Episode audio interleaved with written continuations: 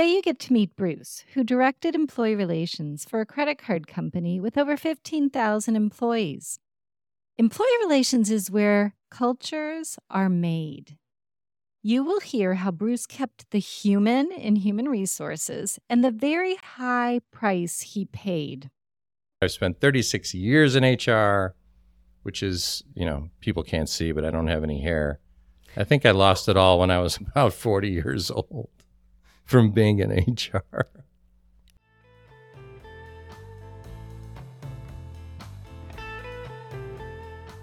Hi, I'm Michelle Aronson, and welcome to True Stories at Work, where we discuss the best things about working in human resources. The people, the stories, and the things that happen at work that we don't even know about. I'm a recovering H R executive, certified coach, and business school professor who knows that the best stories happen at work. From heartbreaking to heartwarming, from hilarious to outrageous. Bruce had so many great stories to share that I broke his interview into two episodes. On today's episode, you'll learn about Bruce's journey into H R. I don't know why I did this. I literally took the first H R job that came my way. It was mainly recruiting. I, I didn't mind the recruiting, but I just, there's nothing else about the job or the company that I liked. And I knew it was a bad sign when, as part of the interview process, the head of H R asked me to interview myself. That was the interview. He shares stories about the invisible things that create cultures, like telling the truth, and listening to each other. You'll learn Bruce's biggest pet peeve. Let's just start with the word meetings. And how he would improve meetings to build a better workplace. He shares stories about the impact of COVID on company culture and how it quickly shifted things from interpersonal, face-to-face, to online via social media. Yes, we had a social media policy, but we often didn't have issues of people posting things that were very questionable and where we had to decide whether or not it was appropriate or not, violated policy, action should be taken. You'll learn how his company made daily decisions to protect their culture by clearly defining the kind of people they wanted to be working at their company. At the end, you will hear a workplace confession, something that didn't make it through the doors of H R. Once again, this is my best friend at her worst. While I give her coworkers credit for retaliating, it is pretty disgusting, so decide if you want to know what she fed her colleagues at the potluck. So let's get started.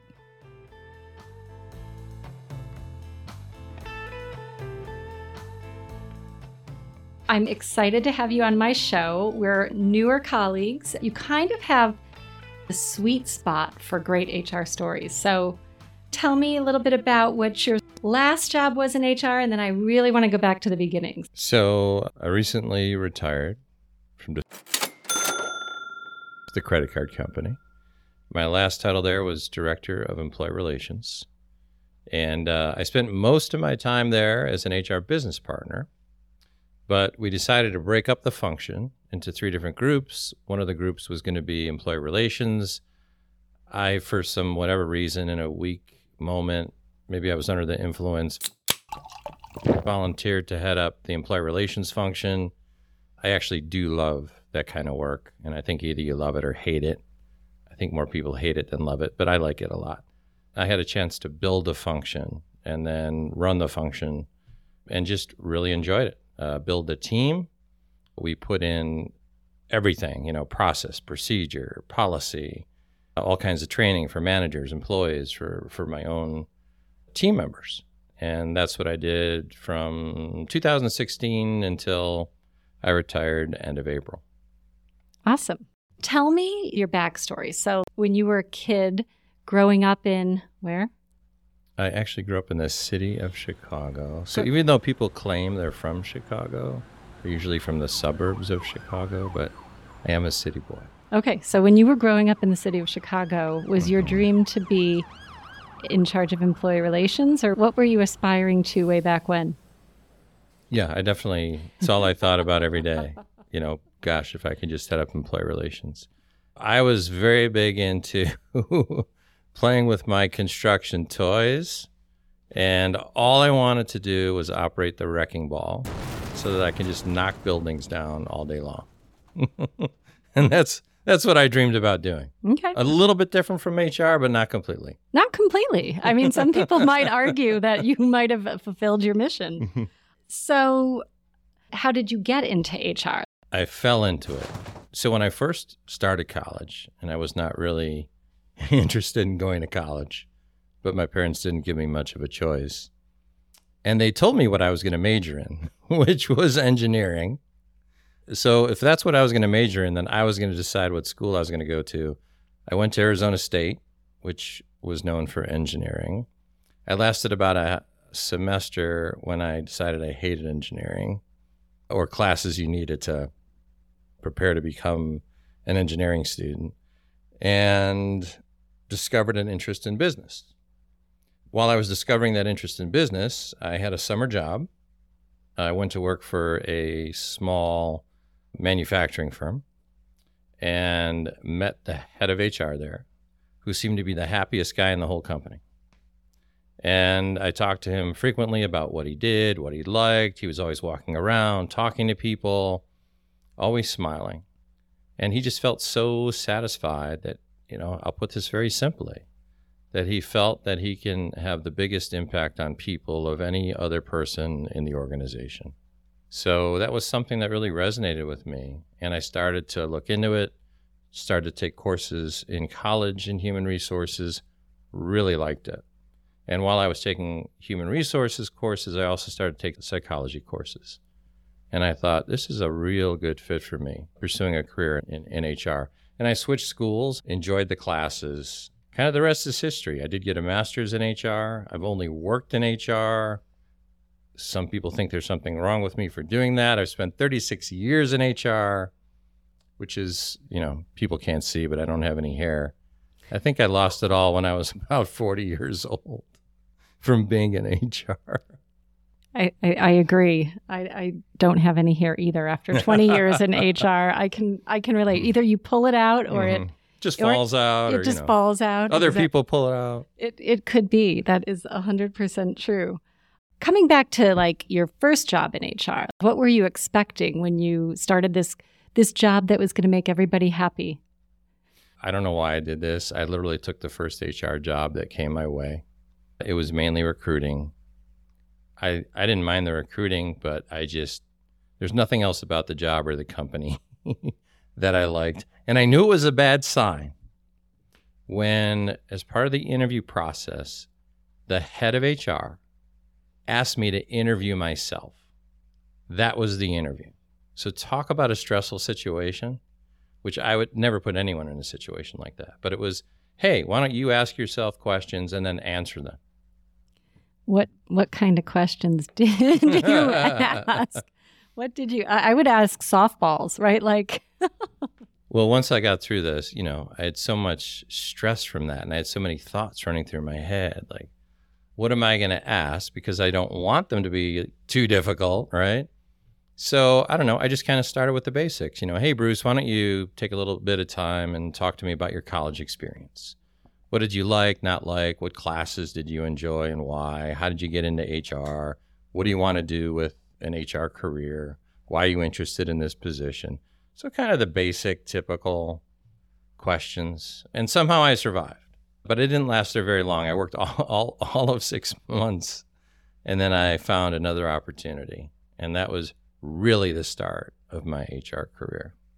What was the um, opportunity that took you out of this interviewing yourself job? Actually, it was a pretty cool opportunity, especially for somebody my age, because I was twenty-two at the time. And it was literally being the H R function for a very small manufacturing unit of a manufacturing company in Chicago, far south side. And it was unionized, and I had zero experience with unions, and it was the and they were not the happiest bunch of people to deal with. But it was like being thrown in the deep end of the pool and having to learn a lot of things very quickly and having to really learn how to build relationships with the union steward and the employees. So it was just, yeah, really an opportunity to learn a lot of things fast. Otherwise, you would just not survive in an environment like that. What surprised you from what you thought H R would be to what your day-to-day work was like? Well, I've always viewed myself as somebody who wants to help, help other people, make life easier for people. It's very difficult to do in dealing with the... I mean, I thought that it would be easy to build a relationship and say, hey, we're in this together, let's work things out. But I just felt like no matter what I did, no matter what I tried, no matter how nice I was, they just fought me every step of the way. Mm-hmm. It was hard to get them to agree to anything. Their view was my way or the highway. We can shut this plant down in a second. We really control things. You don't. We're going to tell you what to do. So, you know, that wasn't exactly what I was expecting. Do you have an example of one thing where you thought, oh, this is going to be easy? And then it was like, no way. Yeah. I mean, we had an issue with people showing up on time or people showing up at all. And a number of these people worked in the neighborhood. It wasn't like, hey, my car broke down and I can't make it today. So it was, hey, you know, let's work together because my doing this by myself is not likely to be nearly as successful as if you also have conversation and try to find out, why are you coming to work late? And what could we do to make sure you come on time and show up every day? If they're not comfortable talking to me, but they're comfortable giving you some information, you can then give that information to me in kind of summar- in a summarized fashion. We can figure things out. But when situations like that came up, it was like, I don't know, they didn't want to make anything easy. They weren't in a hurry to try to help, even though, if you think about it, if the company did well, then they do well. You know, what what happened is the company then started to struggle at some point. We had to start letting people go. So again, if you don't have that partnership, it makes it very hard to be successful. So that was very frustrating. Mm-hmm. I have no experience with unions, and I'm not sad about it. And you also have to keep in mind, this was almost thirty-five years ago. And so the operated a certain way. And, you know, I, I do think it's different today with unions. I think there is, in general, more collaboration. But back then it was, we're not going to be on the same team, you know, and they were very short-term focused, mm-hmm. you know. Growing up in your career, did you have a leader who um, who gave you good advice, who mentored you? So let me start with the word unfortunately. Okay. Unfortunately, I worked for a number of leaders who I felt I really didn't learn much from. I felt really didn't spend a lot of quality time with me, helping to learn, grow, taking a vested interest in my career, or talking to me about what would help me to develop and how do we go about doing that with training or experience or opportunity. But there were a couple of, of leaders that stood out. And actually one of them was the plant manager, you know, for this company I was talking about that had the union, who... One one of the most powerful things he said early on, and he was such an easygoing individual, and he just wanted people to be successful, right? So he didn't have some agenda about what would make him look good. It was about, we're in this together. What can I do to help you? And I I loved it when he said, you know, at times we're all going to fail. We're, we're going to screw up. And that's okay. But when you do it, tell me that you screwed up. Tell me that you failed. I mean, that has stuck with me my whole life, and I've tried to instill that in others that, you know, it's okay to take risks. It's okay to, you know, do things differently. It may not work out. Or just day to day, you may forget to do something or you say the wrong thing. But, you know, let's talk about it. You know, why did it happen? How can we prevent it from happening? But I think it's something that a lot of people don't do. They they hide things in corporate America. They don't talk about when they goof something up or, you know, something didn't work out. People are so afraid to say a project is like behind schedule or it's in the red or, you know, everybody wants to say everything's great and everything's green. But that really stuck with me. And then I had another leader who I think the most important thing he did was just demonstrate he cared about me. He just really got to know me as a person, you know. So he got to know what was going on in my personal life. And so if I was down one day or if I was up one day, you know, he would reach out, you know, hey, what's going on? Uh, you seem down.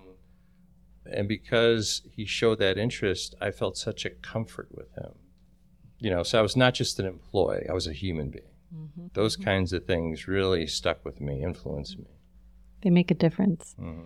I want to dig into both of those. So I want to dig into like the fear of failure, if that's the right word. All companies want their employees to be innovative, mm-hmm. but they don't let you fail in your innovation. So how innovative can you really be? You know, one of the things that this leader did is he would admit failures in front of all of us. So we would have these weekly staff meetings. And he would say that he wanted us to say these things out loud, like in front of the, the rest of the group.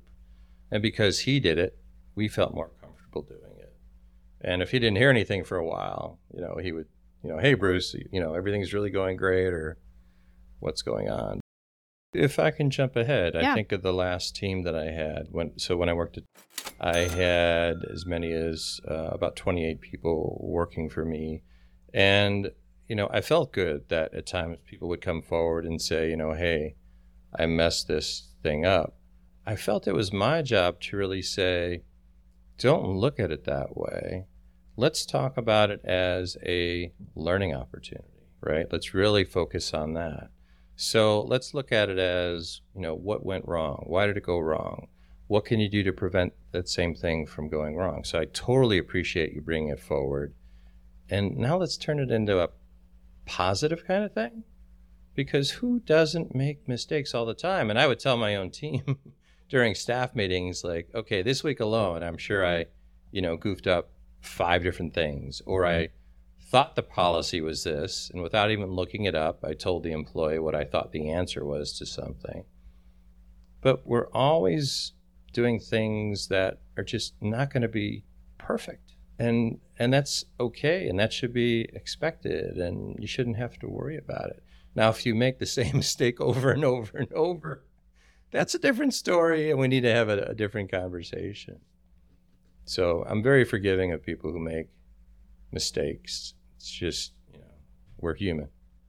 And and I think as a good leader, too, you need to let people make mistakes. Like, they have to fail to grow. You can't protect people from that suffering. Mm-hmm. What is the biggest lesson that you've learned from working in H R for thirty years? As I think about that question, there's just so many things that come to mind. And so I can answer that question differently, you know, an hour from now. And I'm trying to remember, oh, this is Stephen Covey, said, seek to understand before seeking to be understood. And so I just realized the importance of listening. Even though I may totally disagree with somebody or, or disagree with something, because I have very strong opinions about things, it's like, make sure you really understand where someone else is coming from. Why did, did they have that recommendation? Or why have they drawn that conclusion? Or, you know, why are they making certain assumptions about something, right? Listen to what they're saying. Repeat back a little bit about what they're saying to make sure you understand it. Ask questions uh, to, to really make sure you understand what they're saying. And number one, that helps make a great connection with somebody, because when they feel that they're being heard, they're more likely then to listen to, to you. Not always the case, but I think often the case. So the advice I, I give to people around that goes a little bit further than just being in the moment and listening to somebody. It's also like, even when you join an organization, listen to the organization. You know, if you want to be successful there, listen to, I guess, the, the culture, right? What is the culture telling you versus coming in with all your own ideas? And this is what I did at this other company. So, you know, try to understand how that organization thinks and runs and leadership styles and how to navigate, and and then you'll be much more successful. So your job really was the enforcer of the culture. I imagine. Like when you when you look at how people are rewarded or punished, the reason people end up in employee relations is probably a direct reflection of the unwritten rules. So listening is important, for sure. What is your workplace pet peeve? And I can only only have one? You can have as many as you like. Mm. Let's just start with the word meetings. If I was to run a company today, I would literally... If I was C E O, tell management, you've got a couple of things you're going to do. You're going to look at all the meetings you have, and you're going to cut those by fifty percent. Then those that you keep, however long they are, you're going to cut the length of those by fifty percent. Because I generally think most meetings are a waste of time and a poor way to communicate things. So that my biggest pet peeve is just the number of meetings you have in corporate America, how ineffective they are, how much people dread them. And what's really sad and what happened a lot during COVID is people were totally multitasking during meetings. So how engaged are they really? Who's even listening to what's going on during the meeting? How did things change during COVID? Like from an employee relations perspective? What kinds of things were you doing when people were working from home? I mean, in, in in general, companies got a great benefit by having employees work from home. Because in our organization, and I'm sure this is typical with a lot of organizations, one of the most common complaints is you have one employee complaining about another employee.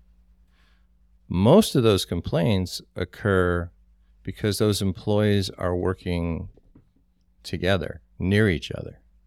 So whether it's sexual harassment and some sort of inappropriate touching, or the, you know, likelihood you're going to engage in some sort of conversation that may not be appropriate, uh, or you've got a coworker who bugs you because they they always bring in this food and it smells, or they make a mess of their area, or maybe the employee hasn't showered, or you know doesn't use deodorant. But the number of complaints against other employees dropped by about forty percent. So that's a lot less investigation work, a lot less likelihood that somebody brings a complaint by by going through an organization. E E O C or, Jeez, yeah. or yeah. Exactly. You blocked the E E O C, them out. Yeah, it's interesting. I blocked them out already. E E O C, Department of Human Rights, you know. or the Department of Labor, et cetera. So what was your like favorite investigation during COVID? Like what kinds of things remained?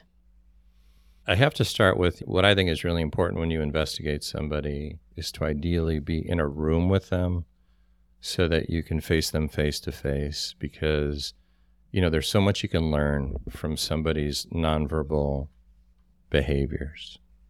And there were times I'd have someone in the room with me, and all I would have them do is take notes and just watch the individual. And when you're on Zoom, it's just so much harder to pick up on on those kinds of things. But sadly, the most common thing that we were looking into had to do with social media posts. And this actually opened up a whole new area. Yes, we had a social media policy, but we often didn't have issues of people posting things that were very questionable and where we had to decide whether or not it was appropriate or not, violated policy, action should be taken. With all the social unrest and with what was going on in politics, all of a sudden people were posting like crazy. And in some places it was very public. In other places it was just their own little Facebook site. People had limited access. In some cases it was clear they were employee, in other cases it wouldn't. But all of a sudden we had all these social media posts, and it's how do we want to deal with these things? What position do we want to take as a company? So now you're talking about philosophy, and things are not black and white when you're dealing with these things. So we did end up involving people from the law department, uh, H R business partners, even a group of employees to talk about what would be fair, in particular when it came to the social unrest type of, of postings. And based on the criteria we put together, it did become a lot easier to figure out what to do. But the most important decision we made and it was a big decision, it was something that I pushed, was you had to ask yourself, is this the kind of person I want working at this company? So if they're posting things that really make others uncomfortable, even though it's a limited audience that sees it, again, is this the kind of person we want working at this company? On the other hand, you know, there is freedom of speech. Mm-hmm.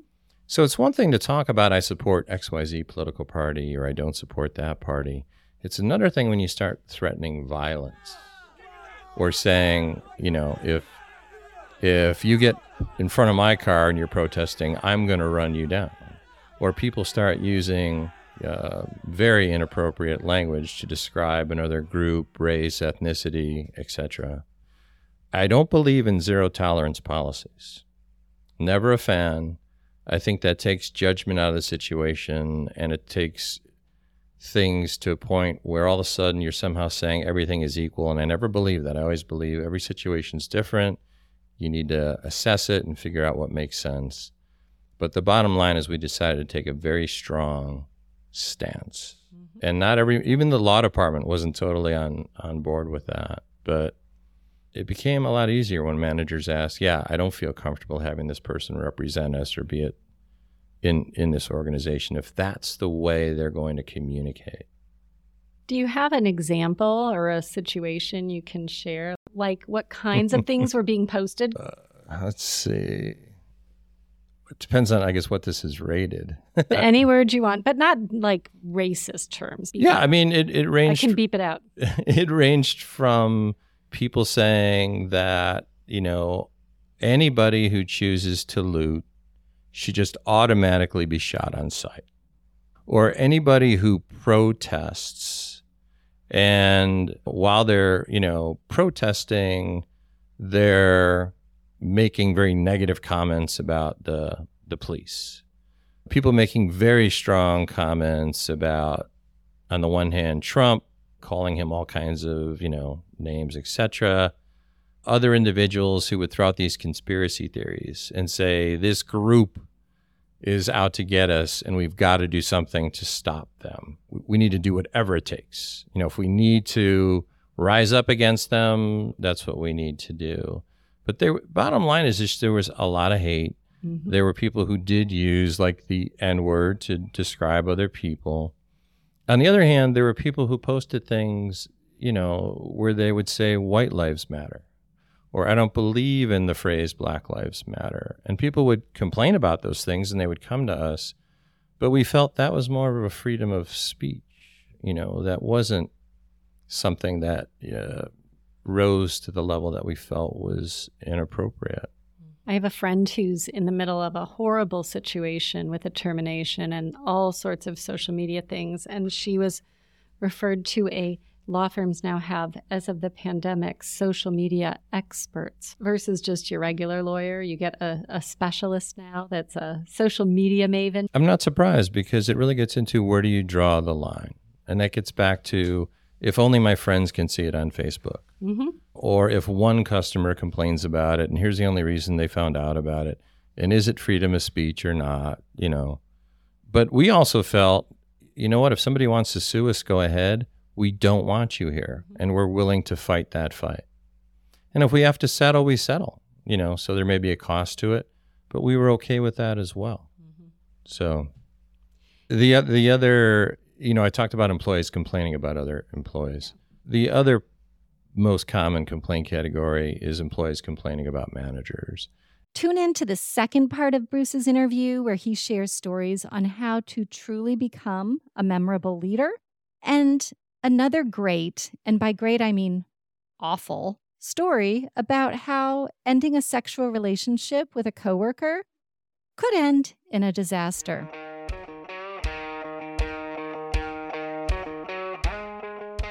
We've all done something bad at work, but here's your chance to confess.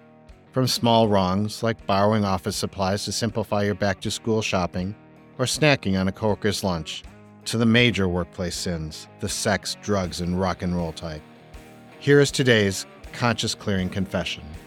Workplace confession for April Fool's Day years later. After years of abuse, the people that I worked with decided that they were going to take their revenge upon me. What they didn't know about me is that for this particular April Fool's Day, I wasn't going to do a thing. I felt that if I just didn't do anything at all, not a single April Fool's joke, that they would be anxious all day expecting something from me, always looking around the corner. But my plan was just to let it ride. And that was actually the joke. But what happened instead is that they sent me to a conference in the morning, which put me at work several hours later than I would normally have been there. And when I got there, they had wrapped my cubicle in shrink wrap and filled the entire thing with packing peanuts. And I can tell you that it takes hours upon hours to try to empty that out with a giant cardboard box, just lifting out weightless loads of packing peanuts into a rolling dumpster. And several hours later, I still wasn't very far into my cubicle. You couldn't even see my computer. But I had noticed on one of my breaks that there was a flyer in the office that that day there was going to be a potluck. And I thought, you mess with the bull, you're going to get the horns. So I left and went home for lunch, citing the need to let out my sweet pugs to empty their bladders into the backyard. And what I did was I decided to make a seven-layer Mexican dip for my colleagues, starting with two cans of Alpo dog food on the bottom, followed by a can of roasted green chilies, black olives, cheddar cheese, salsa, which I baked and made my house smell like hell. And I covered it in foil, and I bought the type of tortilla chips that are actually scoop-shaped, so you really got a good amount in there. And I arrived at about twelve twenty to the potluck, which was already underway. And I went in and I put the dish on the table and pulled off the foil and emptied the chips into a bowl and said that I needed to at least get to my computer and that I would be back for lunch as soon as I got at least to my computer. And I left and I sat at my desk for twenty-five minutes laughing my ass off while I knew they were in there eating dog food. Sure enough, twenty-five minutes later, I got up, I went into the break room, I picked up a paper plate and a single slice of easily identifiable American cheese. And I walked into the room where everyone was eating. And I noticed that there was only one corner of my layered dip left, one small corner, lonely, in the glass baking dish. And I sat down, and everyone's chatting, and I'm happy to talk with everybody, and all of a sudden says, someone says, hey, how come you only have a piece of cheese on your plate? And then someone says, what did you put in that dip? It tasted kind of funny. And then my boss says, I loved it. I had three helpings. And I couldn't hold it anymore. And that's when I was like, that's it! You mess with me? April Fools, you all ate dog food! And I got up and I left the room laughing. It was a good one. But what had happened after that is apparently a coworker of mine complained to the board of this very large institution, and they forbade potlucks across the entire organization, and there were probably sixteen or seventeen campuses outlawed forever and ever because of me. I just want to be clear that Zoe had received the highest level of recognition at this university and had the honor of sitting at the president's table. I also want to be clear that I would one hundred percent have terminated my best friend for this behavior if it happened at my company. So please don't do this at work. Thanks for listening to the show. If you work in H R and have a story to share, please visit my website, physicsatwork.com slash podcast. Stories are what people remember and how we connect. So please share yours with me. Thanks.